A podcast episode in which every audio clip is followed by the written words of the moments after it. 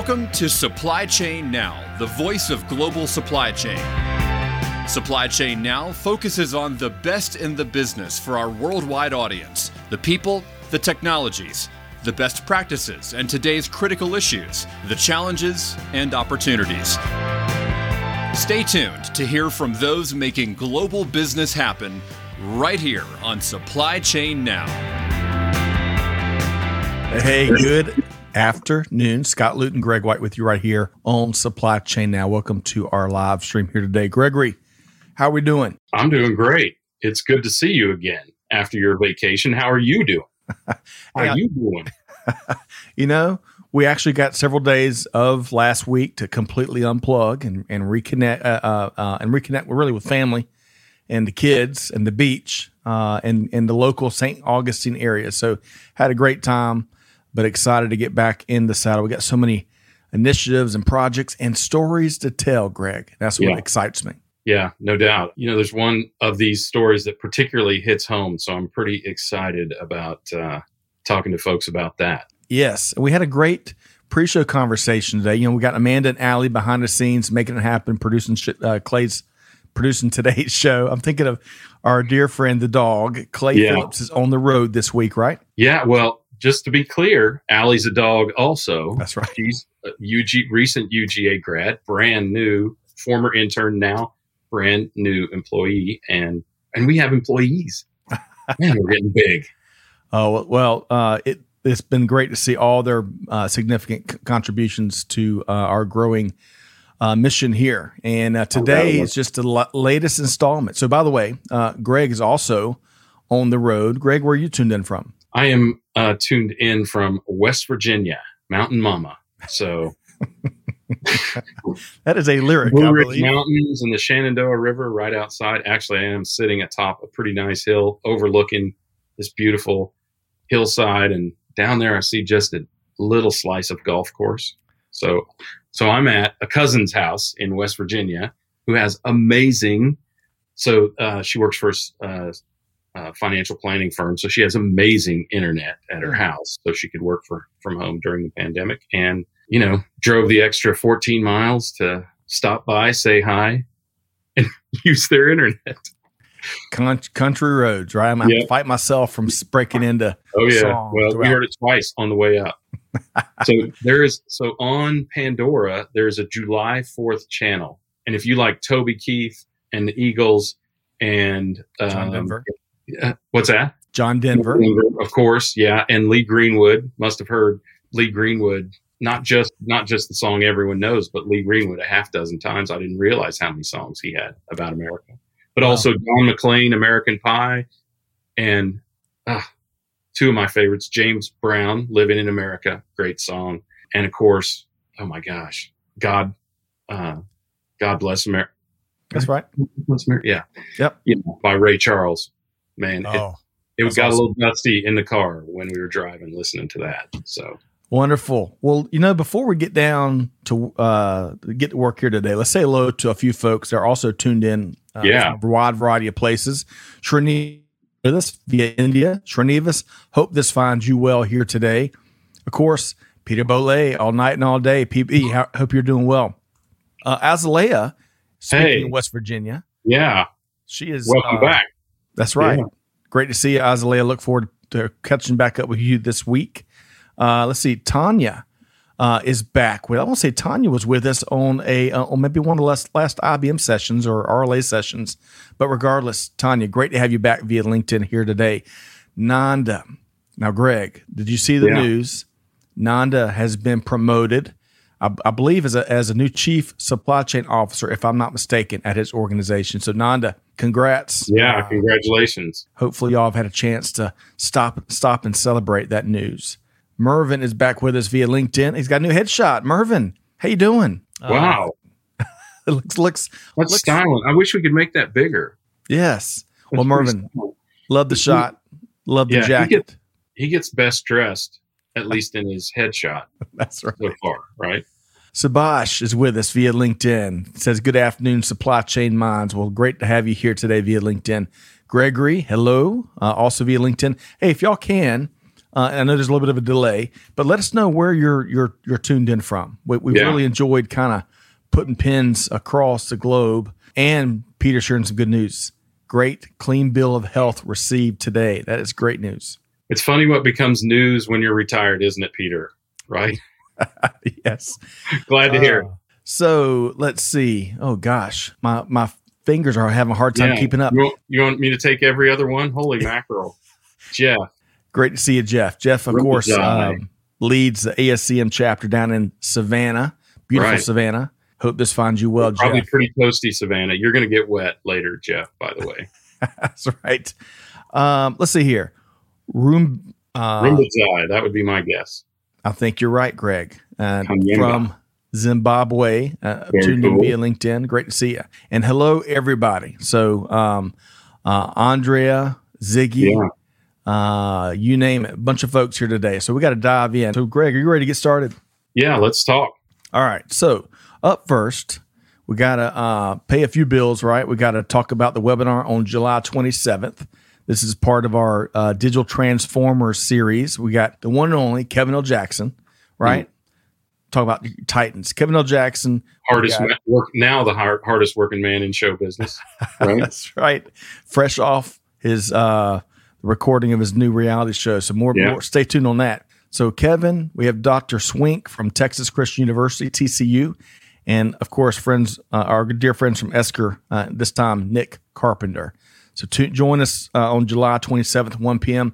And we're talking about how digital transformation not only accelerates and optimizes your supply chain, but my favorite part of this, I'm looking forward to to, to the conversation. It strengthens it. And on the heels of a story we're going to be talking about here today, Greg, we're going to need all of the supply chain strengthening that we can get, right?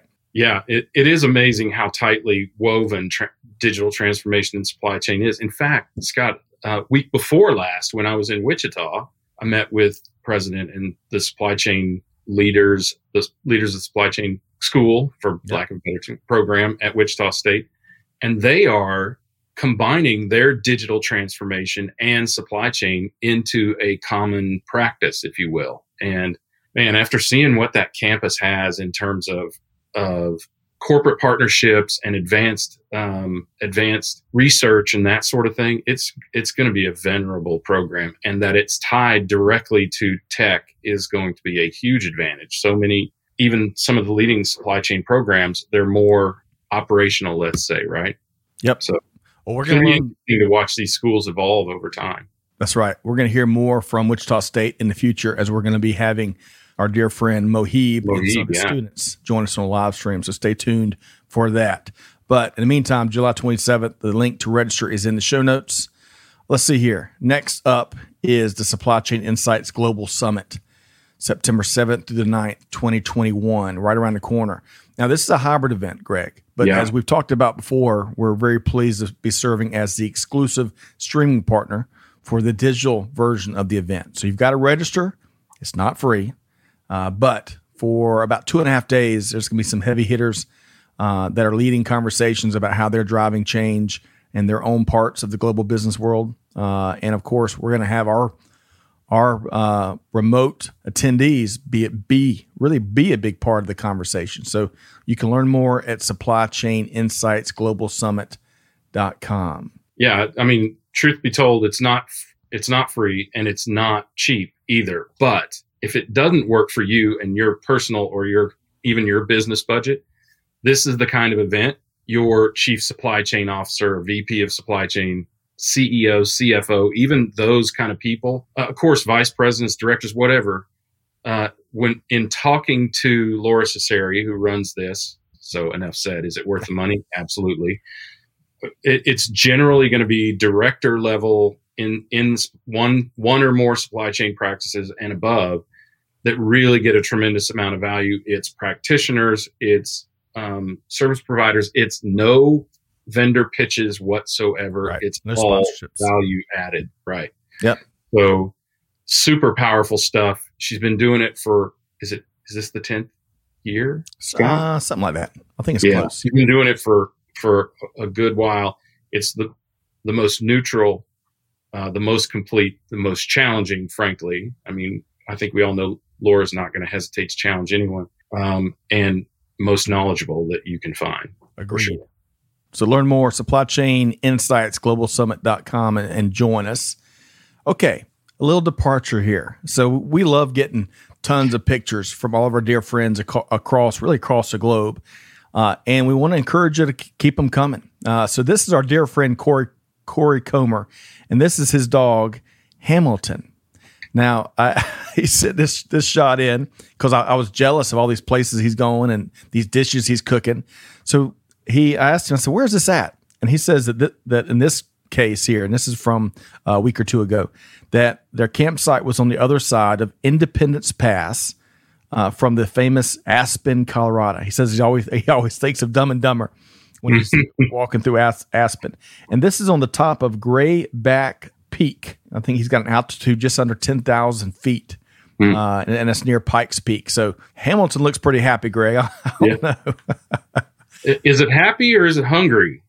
Uh, Nonetheless, I'm glad we're behind the camera. Yes. So. that's right. Well, Corey Corey is in Montana this week, so Corey, best uh, safe travels. Yeah, that's right. The pictures coming, and Greg, the good stuff doesn't stop there. So this is uh, Ale, who who may be with oh, us here oh, today. Man. So you know, we kicked off this supply chain chow fun project that, that starts with Facebook. We may take it from there, but it's really it's, it's an open group with one main goal, just to kind of celebrate our love for food, right? So if you're into, yeah. if you're a culinary passionista, come check us out. Demand if we can drop the link in there. So this is uh, from Khartoum, the capital of Sudan, and Ale, as, as, y'all can tell, there posted some of the some great pictures from uh, her meal at Ozone. And Greg, this hits us about the right time, right? I'm ready to dive in. How about you? Well, right time or wrong time? I'm gonna. I just need just two minutes. To, I want that sandwich. Right. right that looks pretty darn tasty. I, I, like the pizza here. Yeah, um, that does look pretty cool, doesn't it? Yeah. Regardless, hey, uh, send us your picks, uh, join the groups, uh, be social, be human. You know, we love talking supply chain. We're going to keep it coming, talking supply chain, global business, like we will here just today. But we've all learned how important relationships are uh, over the last uh, 18 months. And, and, you know, part of those relationships are where you spend your, your downtime. And, and for us, we love food and we love to travel. So y'all, y'all join Supply Chain Chow, the Facebook uh, if you love food. And uh, if you don't love food, well, hey, just send us pictures of your journeys. That'd be great too. Okay, Greg. Uh, let's say hello to just a couple quick folks, and then we're going to dive into our first story. Does that sound like a plan? Yeah, man, a lot of people working, even in the states, on the holiday, it, or at least tuning in with us. So that's good. Always. So Gregory uh, mentioned he's from Trinidad and Tobago, in a oh beautiful Caribbean region. What a beautiful place that is. Absolutely. David, David, hope this finds you well. Joining in from Ontario. Uh, we've got Kim Winter tuned in from is. UAE. Kim, hope this finds you well. I've been loving some of these conversations we've had with you here lately. Kim Winter, hot in UAE. Now, um, I think we, I think we talked to Kim on New Year's Eve one day, right? Yep. Um, and it was hot there then as well. so, it's my question, Kim, is when is it not? That's right. We'll be there then. So Tanya tuned in from Savage, Minnesota, near Bloomington in the Minnesota oh, yeah. Mall of America. Omer from Saudi Arabia. Welcome, Omer, via LinkedIn. Great to have you here. John Martinez from the beautiful city of San Antonio. John, hey, great to have you here. And it's his first time. So, uh, Greg, we'll have to sing my tune. It's his first time. Uh, well, towards the end of the show, right? Yes.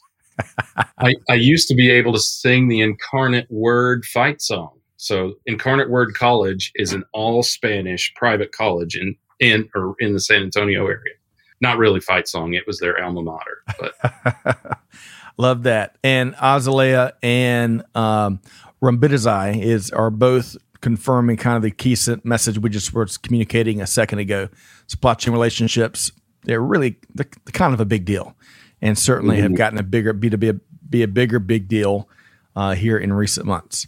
So, Greg, let's dive yes. into the news. Are you ready to go? I am ready to go. All right. As, so, as, we talked about, one of these one of these stories hits very close to yes. business. I would say very close to home, but it's very close to business.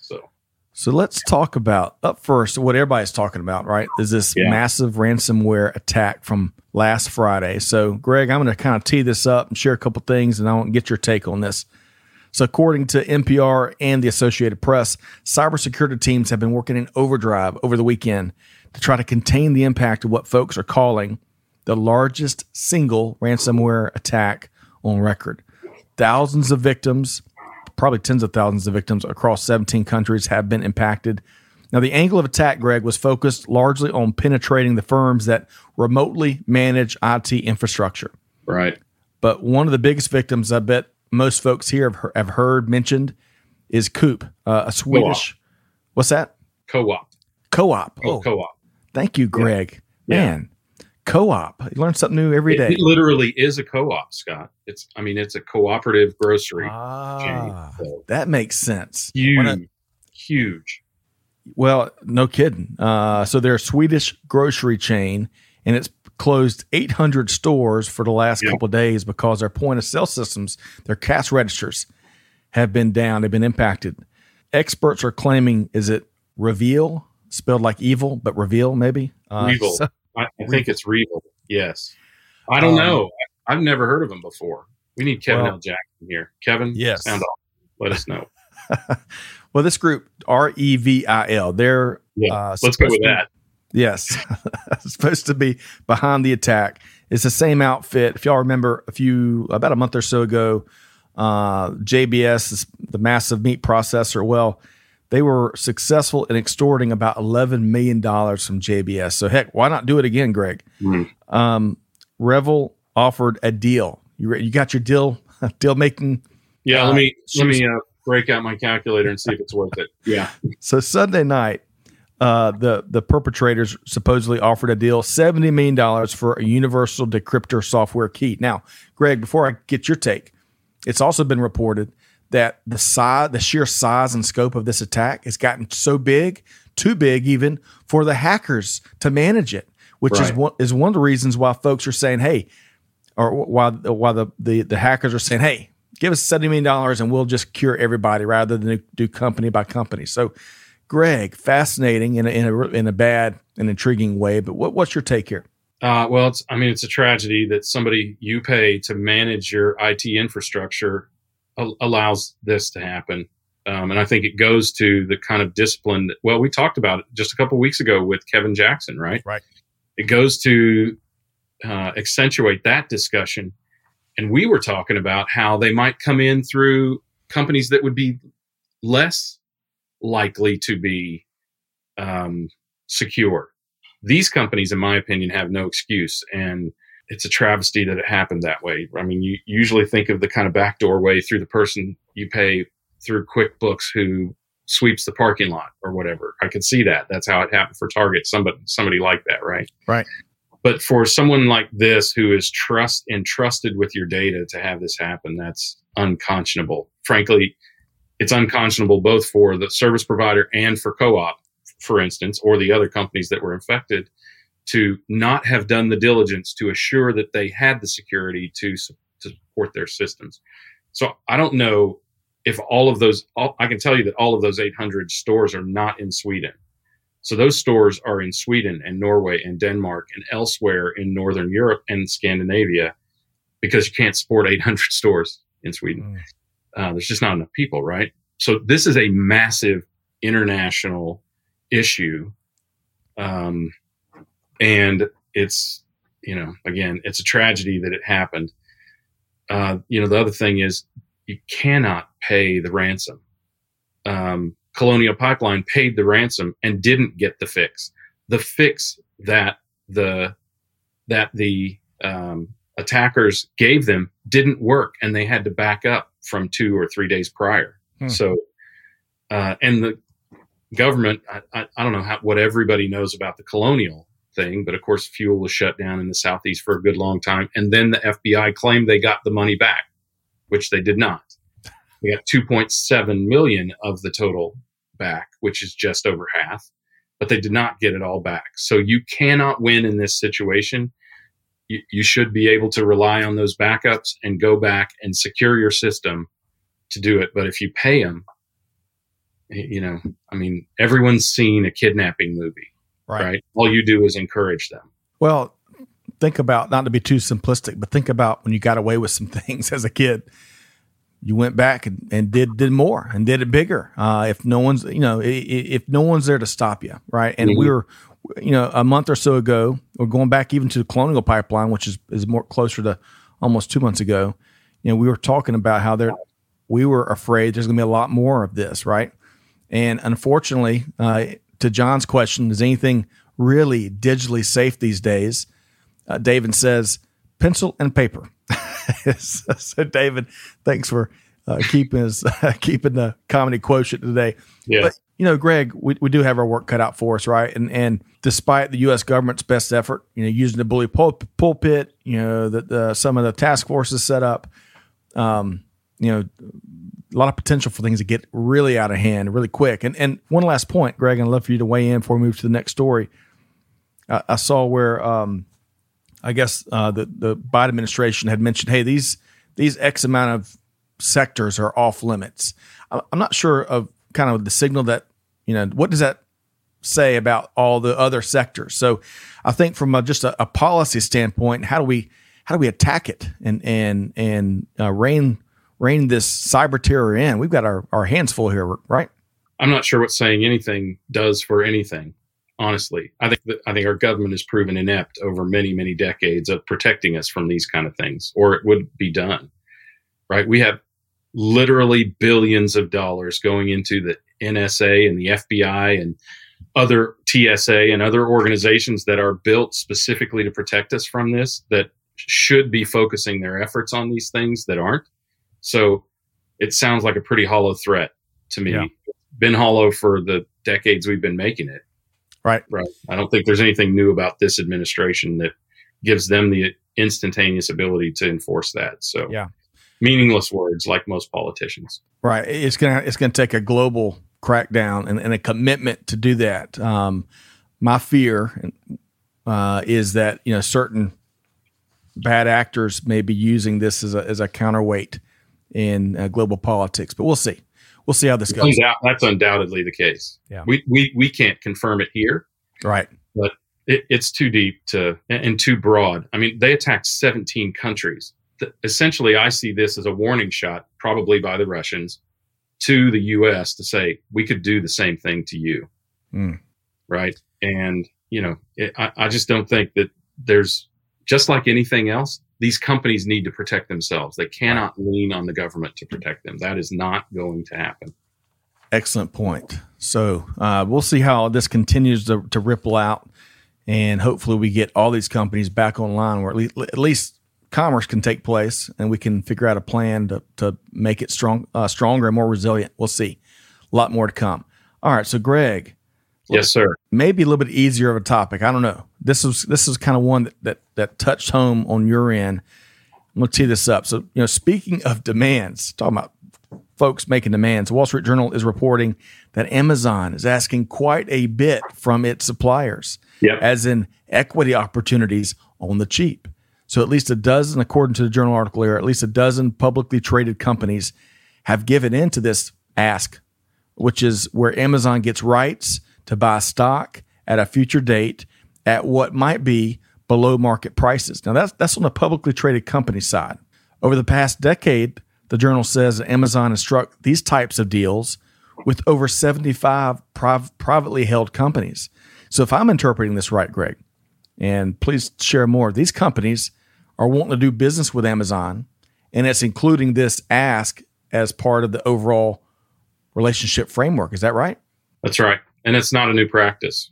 I'm intimately aware of how this relationship works. And in some cases, it's even more invasive than that. It is um, shares of the company at near zero price, not of public companies, but of these private companies, of which they say there are 75 or so. I happen to know one of them very intimately without revealing any confidentiality agreement. Right. Everything I say here may or may not be protected by confidentiality agreement. I must therefore be very, very vague. So, yeah. So I've seen, I have um, intimate knowledge of taking a share of the company with these warrants that were talked about in the article of upwards of 20% of the company in some cases, as they talked about in the article, it's it makes them the largest shareholder in the company. They have laid claim to most favored nation status, which arguably in some cases is unethical or illegal. It just depends on your point of view. Meaning, no matter what the best price is you give to any other customer, you have to also give that to Amazon, regardless of their uh, or or else you have to justify the reason for not giving them that, which takes considerable diligence. And also claiming the actual IP of the company has occurred. Wow. As far as I know, as well. So uh, it's pretty oppressive. It's not. It's not the first time it's happened. By the way, other companies, other big companies who were big well before, well before Amazon, have done it as well. But yeah, it's you know when you have the power, as uh, as my other cousin, who we're staying with, said, power corrupts. Absolute power corrupts absolutely. Mm. So, well, you know that, but it's it's it's an absolute fact. I mean, why would you not do that?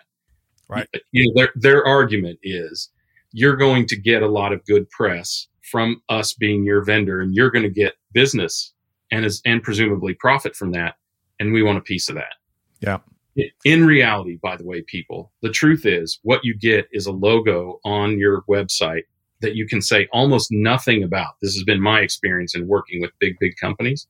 And it costs you, as some of us have in recent here, history experienced, it costs you four to five times as much to support a company of that of that magnitude than it does the companies that you can actually profit from. So you have to decide, do I want the logo or do I want profit? It is almost always a mutually exclusive relationship.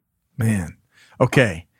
A, a lot of powerful um, take, and I, I, appreciate you shedding some of your your what you know to be a fact uh, light on it.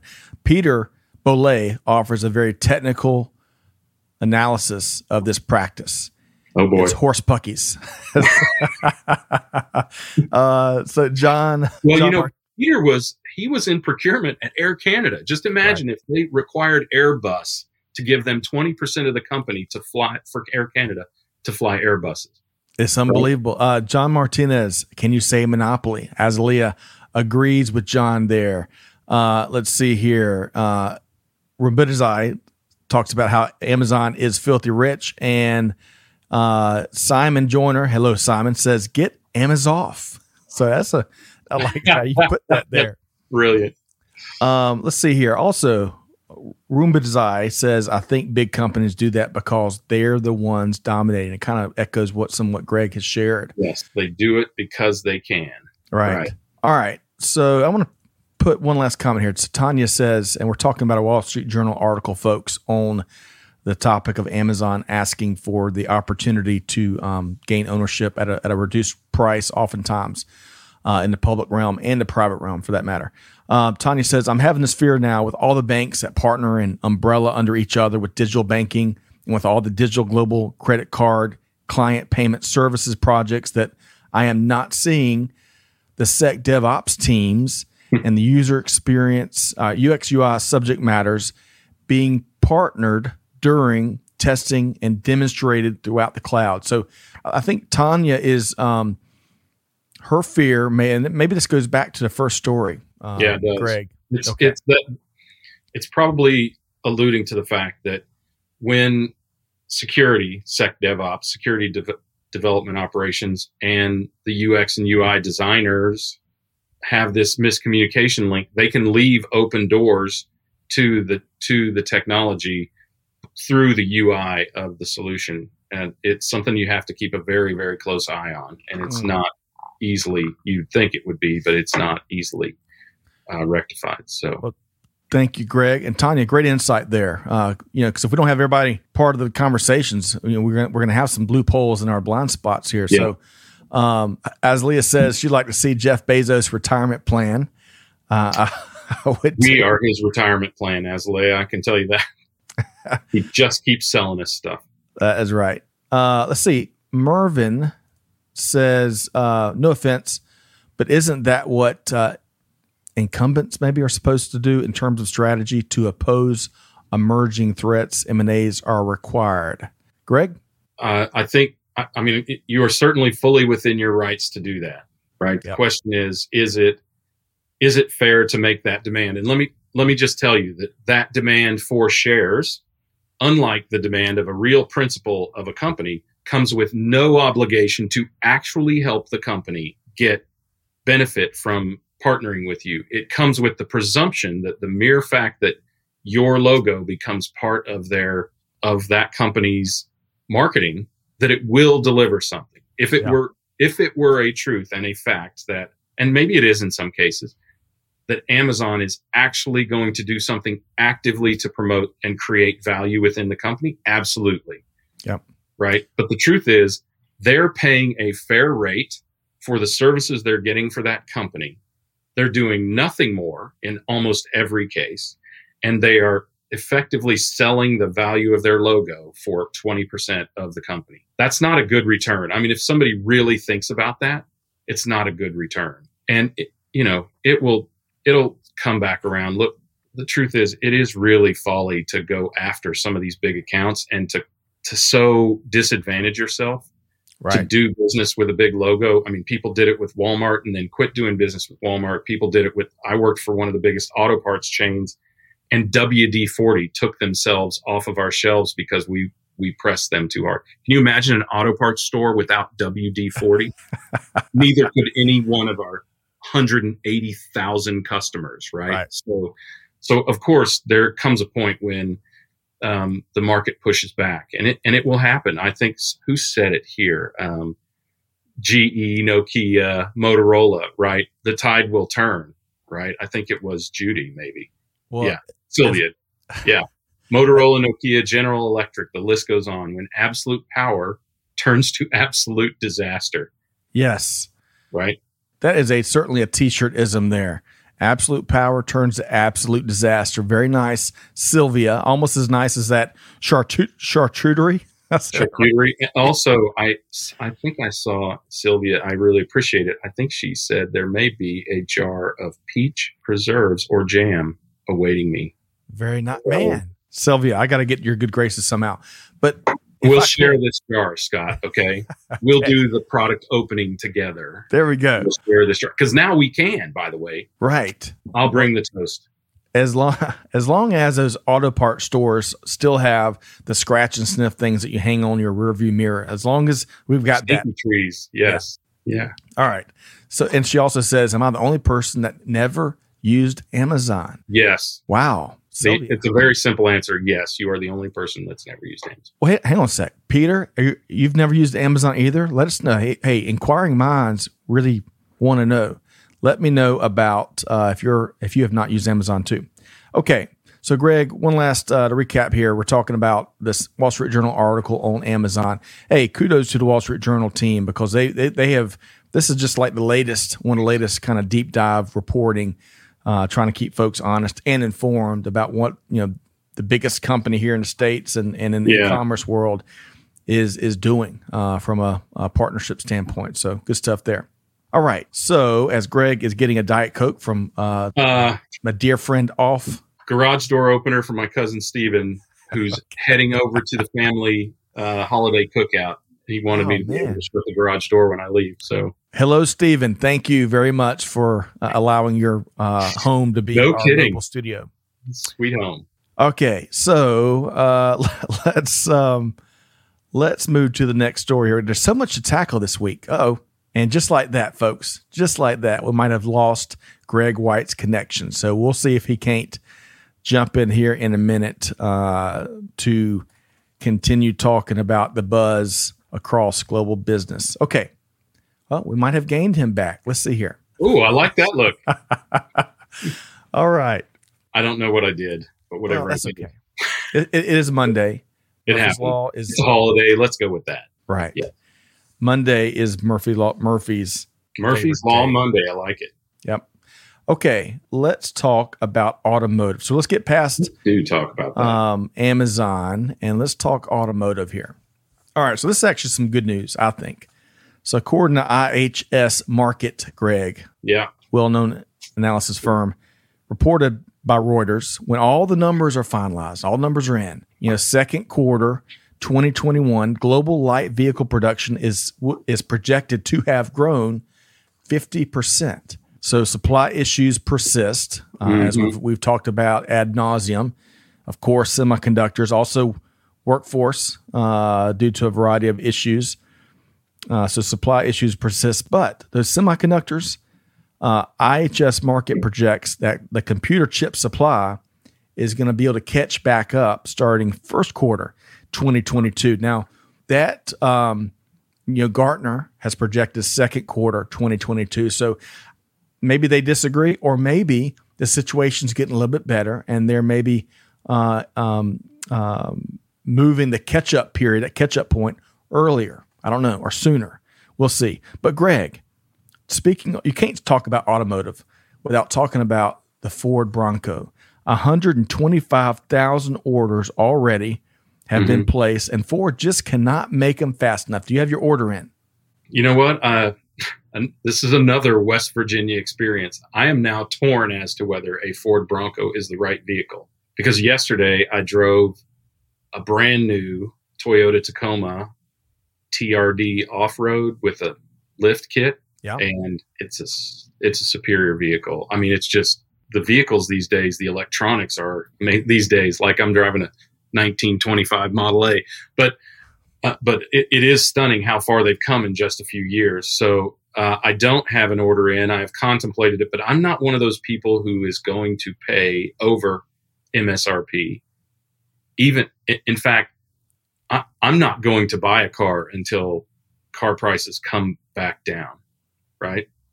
So I'm not paying full. I just don't pay full price. That that I think that's what my family name means in Gaelic is we don't pay full price. So. I I believe it. I've seen. I can speak uh, from personal experience. No, Greg, uh, I believe you. And you know, one of these days, you know, one of these days, um, when we got a little free time in our hands, I'd love just to grab some popcorn and Diet Coke and watch you go buy a car. I think it, it would be must see TV. I've had people ask me to buy their car for them, and I enjoy it. They hate it, but I mm. enjoy it. I love a car dealership.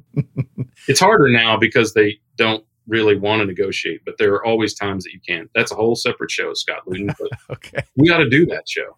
Definitely. How to buy a car. David says he's going to be sending you a pic of Devil Dice, which I think is his Jeep when it comes out of the shop next week. David is a um, uh, an off roading enthusiast, I think yeah. you call. Uh, and and he's really good though. He I know it says it's in the shop. I think he does a lot of work of it of his own uh, on his Jeep. Uh, let's see here. As Azalea says, uh, in West Virginia, a good truck gives you 300,000 miles before you have to use a screwdriver to start your engine every day. Seriously, Azalea, the vehicle that was traded in on this Tacoma was, I don't know what year, but it was a Tundra and it had 265,000 hard miles. I mean, real off roading. So, you know, yep. in, in West Virginia, they have a ton of oil production. And of course, the oil wells are in the toughest place to get to. I mean, this thing was beat up, but it went 245, 265. So. Nice, nice. Well, uh, Peter Bolle, a great point. Uh, we'll yeah, we can't get a real number on this. Meaningless unless they add a real number. Excellent point. It, you know, um, what is it? Whoever said it, let's just attribute it to Mark Twain. I don't think that's right. There's lies, there's damn lies, and then there's statistics. Yes. Right. so um, um, that's absolute truth. You can make anything look any way you want, just how you present the numbers. Excellent point. Michael Avra, great to see you back, Michael. I know yeah. you've been busy. He says manufacturers are caught in the middle. Do they increase production and stand to have excess inventory or keep lean while not being able to meet demand? Well, with all these empty car lots, I think there, has been that decision's been made for them uh, by uh, according to many um, automotive experts. But the other thing, Greg, is you know this inventory, just the all time uh, the inventory of available cars. You know, speaking to those empty lots. I mean, I haven't seen a, a year affixed to it in terms of you know how low is this? Is this is this the lowest we've seen in ten years or twenty five years? But man, driving past the car lots here in the last uh, couple weeks, man, the the the eye test is it's got to yeah. be one of the lowest points in recent memory. So production is not has not been necessarily lower. Production completion has been necessarily lower. So I have a friend who is the general manager of a GMC dealership, and he showed me a property, I don't even know what it is, that had 15,000 trucks on it that are just waiting for one chip so that wow. they can be started. So we're that close to the numbers just exploding off the chart. Um, but it's those semiconductors. And again, the automakers did it to themselves. They said, you guys go ahead and make these semiconductors. And if we need them, we'll buy them off you. So, you know, another one of those relationship and transparency issues in supply chain that, that needs to be solved. And the problems that we see as a consumer are much like the problems that you see if you're doing a business process analysis.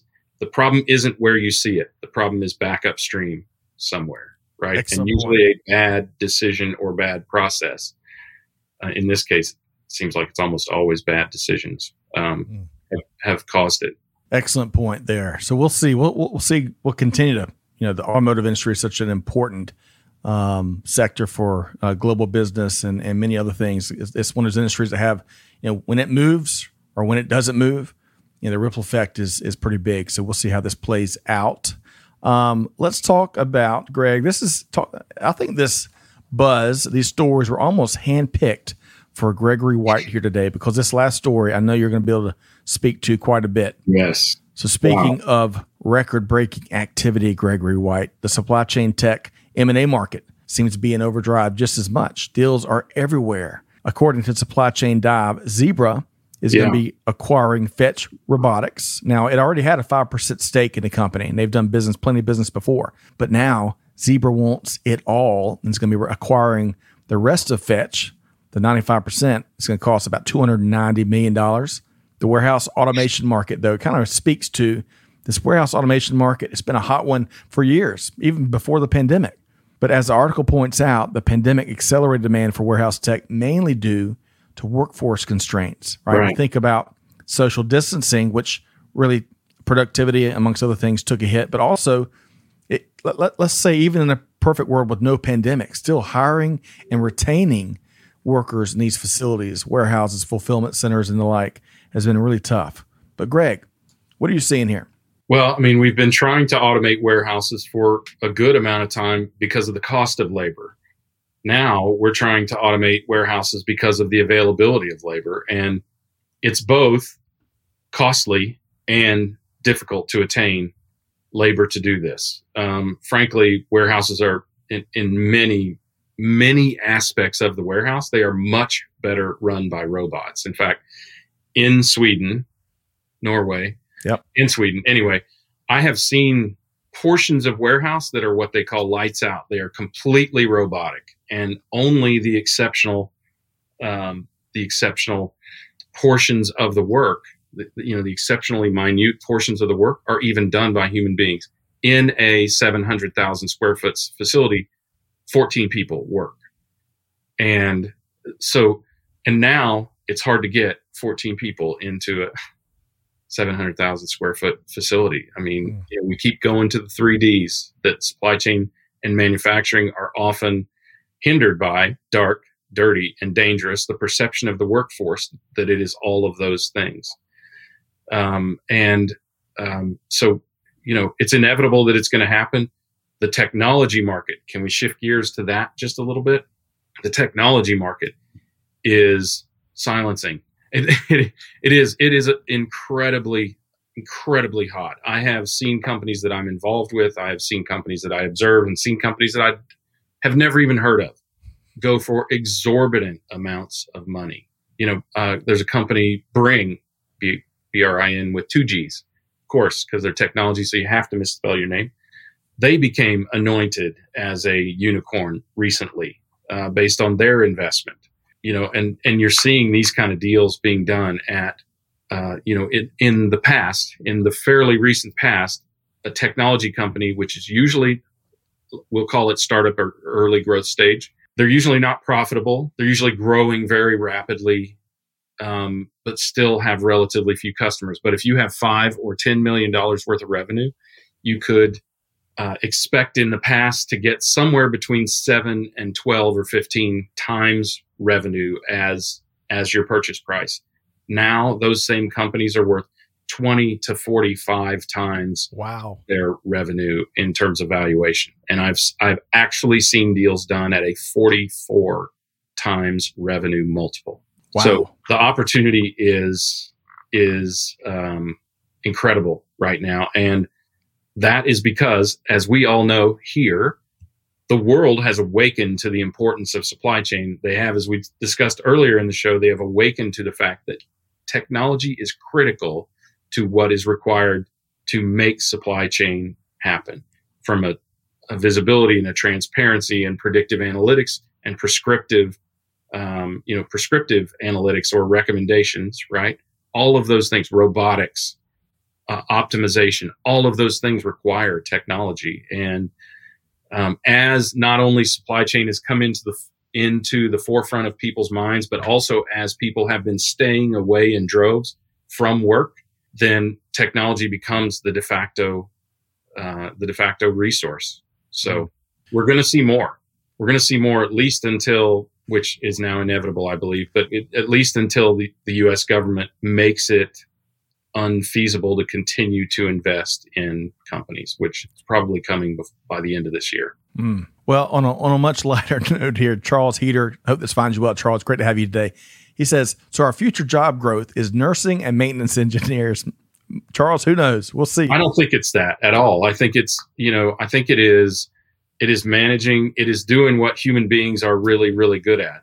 Frankly, maintenance engineers, most a lot of that can be done by robots as well, and is being done uh, by robots in some cases. But the look, these are the these are the features that human beings and Scott, you and I have talked about this a lot with veterans and supply chain professionals the ability to take insufficient data instantaneously and make a life or death or very important decision is uniquely human because all of these technologies that we talk about take inordinate amounts of data to be able to do what they do. And without that data, not useless, but not nearly as effective as a human being. So as long as there are parts of the business where we lack sufficient data to have built a, a thesis in a technology, and it needs a rapid decision or a creative decision.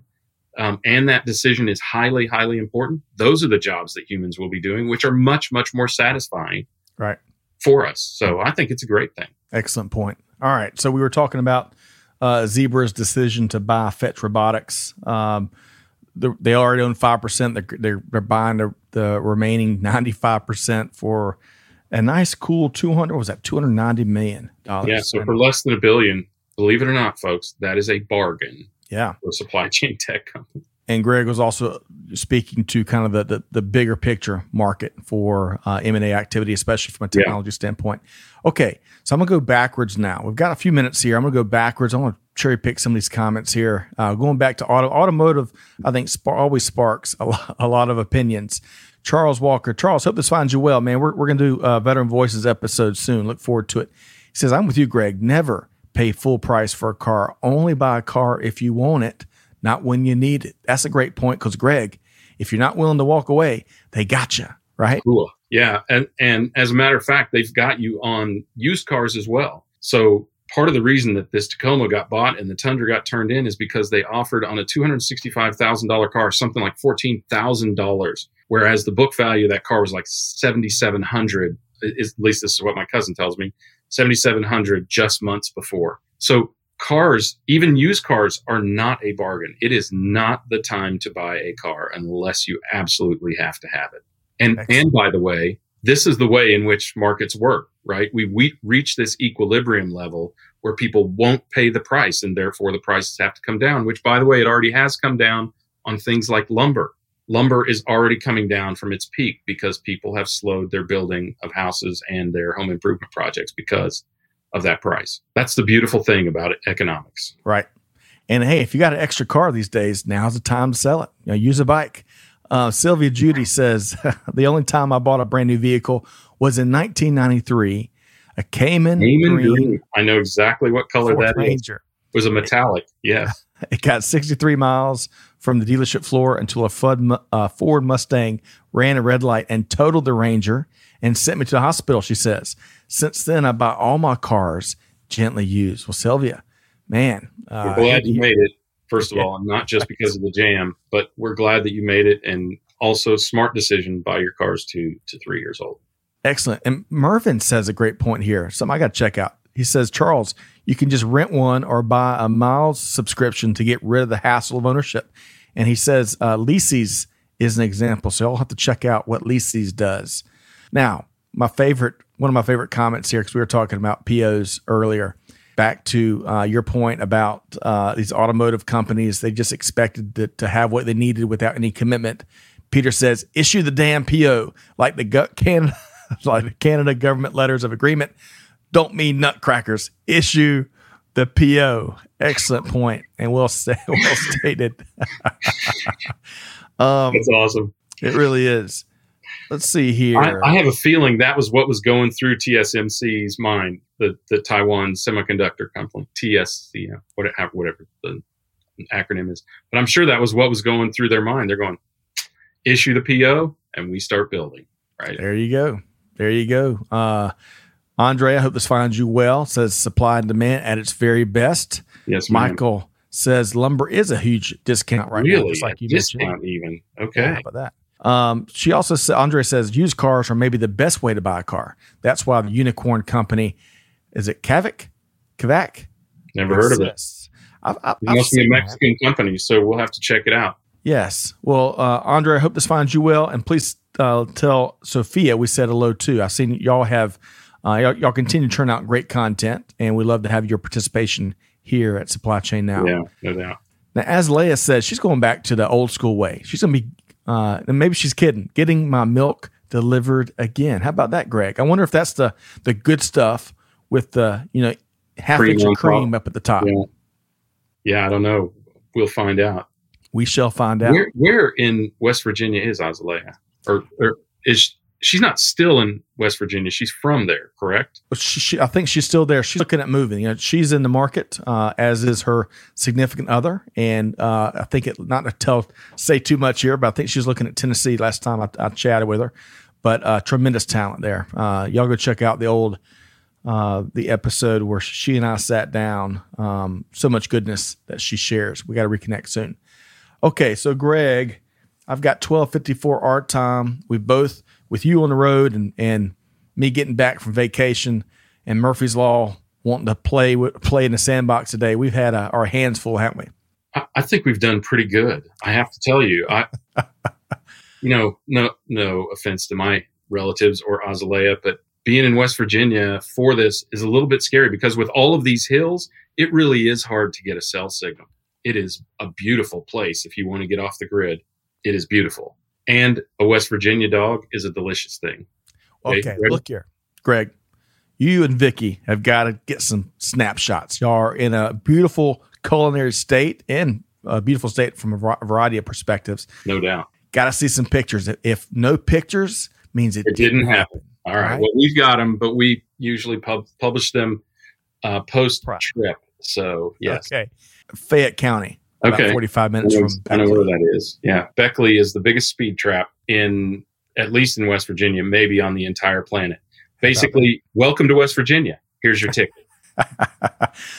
Mervin, going back to a few comments ago, says Leasys is a platform operational in 12 countries for short, for short, medium, and long term rentals, used car online sales, and it's owned by the Stellantis Group, comprising yeah. of 15 brands like Fiat and many others. How about that? Wow as long as you don't have to drive any of those brands of cars, that could be a real bargain.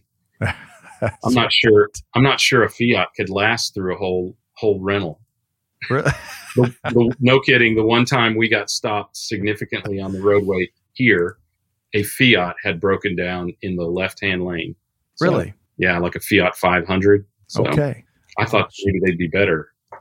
But All right. Well, we want to see pictures of food. So to recap today's episode, join us for the webinar July 27th. Yes. Uh, join our supply chain chow uh, Facebook group. We've had some interesting shares. Uh, we want to see more recipes, but we've had some great shares thus far in, in the week or so we've had it open. Uh, to recap the news we talked about here today, Greg, let's see. We talked about the massive ransomware attack. We talked about uh, Amazon looking to get piece of the action from many of its suppliers looking to do business with them. We talked about automotive. Supposedly, production second quarter 2021 has grown dramat- dramatically, looking for more numbers there. And we've talked about the supply chain tech and general tech M&A Yeah. has uh, the M&A activity there has been an overdrive with uh, uh, valuations, as Greg mentioned, up to 44x revenues. Man, Insanity, isn't it? It really Yeah. well. It's it's insanity in a in a good crazy Yeah. crazy way. Yeah, maybe if you're- so. if you're Yeah, if you're selling, right? That's right. I saw an article. I think it was Wall Street Journal. Also, it's an there. You know, everybody or so many people are starting to say it's an everything bubble now, right? I mean, if you think about how many things are the stock market, right? Private companies, lumber, housing, automobiles. It is kind of an everything bubble now. So it's going to be an interesting ride Absolutely. second half of this year. Absolutely. So, on that note, let's free up Greg to uh, pursue a wide variety of I got to go move chairs. Yeah, or my uncle's going to be hacked. Well, hey, thanks so much. All the great comments and perspectives and observations shared uh, across uh, the comments. So I really appreciate that. We look forward to reconnecting with many of y'all. Um, stay tuned. Join us. Let's see here. This week, Greg, we've got a couple of live streams teed up. We've got Mike Griswold with Gartner Wednesday Yeah. at 12 noon. And uh, we've got uh, the manufacturing leadership live stream on Friday Oh yeah, that's at right. 12 noon. So y'all get ready for that. And Greg, hopefully you have a great quick trip to West Virginia and back. What's your uh what's one key piece of advice as we wrap here today, whether you're speaking to founders or entrepreneurs, or maybe you're speaking to fellow supply chain practitioners out there, but give us some patented Greg White words of wisdom as we we wrap up today's episode. You know, it's something I discovered over the month of June because, as you know, I hit the road for a speaking engagement and then for uh, some other things, and and for this uh, incubator that I'm working with in Wichita, and then this trip. Don't underestimate the power of being in front of people. I I I almost forgot it could be like that, where one word, one glance, one interpersonal interaction one additional question the reading of someone's body language or or the walk to the water cooler can be so so powerful in solving problems. We literally because you're, you're think about this you don't have to log on you're always on. If you see as i did kurt gridley the founder of of groover labs the incubator we're talking about i I saw him i just rounded the corner and i saw him and i was just like hey, hey kurt what if we did this and he went yeah, let's do that. Done. Right. Problem solved, opportunity captured, right? Future changed just like that. It is so, so powerful. And we've been talking a lot um, about the power of being in person, whether people will go back to offices. And, you know, I, I think it's a, it depends on your job, right? I've been working remote since 2000 when I started two companies ago, three companies ago, really. But I've been working remote at least some of the time since that time and i can tell you that it is super powerful to be in front of people and it is it is so encouraging and it is so empowering and it is it's so enlightening all those e's um, and i say go out there and capture your ease be like Easy E. Um, well, hey, get in person and be present. Uh, appreciate you sharing that here today, Greg. It'll be neat to start to enjoy that more and more uh, as we as we hopefully as a globe global society you know, get more firmly into post pandemic. So, folks, thanks for joining Supply Chain Buzz here today. Join us next week as uh, Supply Chain Buzz is brought to you by Omnia Partners. We're going to be talking about their big September event coming up next Monday. Uh, but wherever you are, most importantly, on behalf of the whole Supply Chain Now team and Scott Luton here, hey, do good, give forward, and be the change that's needed. And with that said, we'll see you next time right here on Supply Chain Now. Thanks, everybody. Thanks for being a part of our Supply Chain Now community. Check out all of our programming at supplychainnow.com and make sure you subscribe to Supply Chain Now anywhere you listen to podcasts. And follow us on Facebook, LinkedIn, Twitter, and Instagram. See you next time on Supply Chain Now.